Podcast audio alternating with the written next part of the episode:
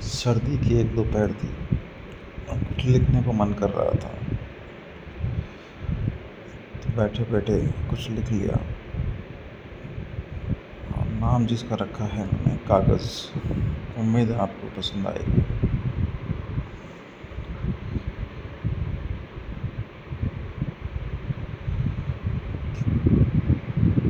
कुछ कि कुछ लिखने को दिल चाह रहा था।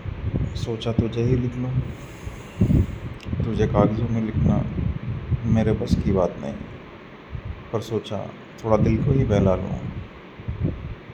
हर पल तुझे सोचता हूँ, इतना बड़ा कागज़ कहाँ से लाऊँ?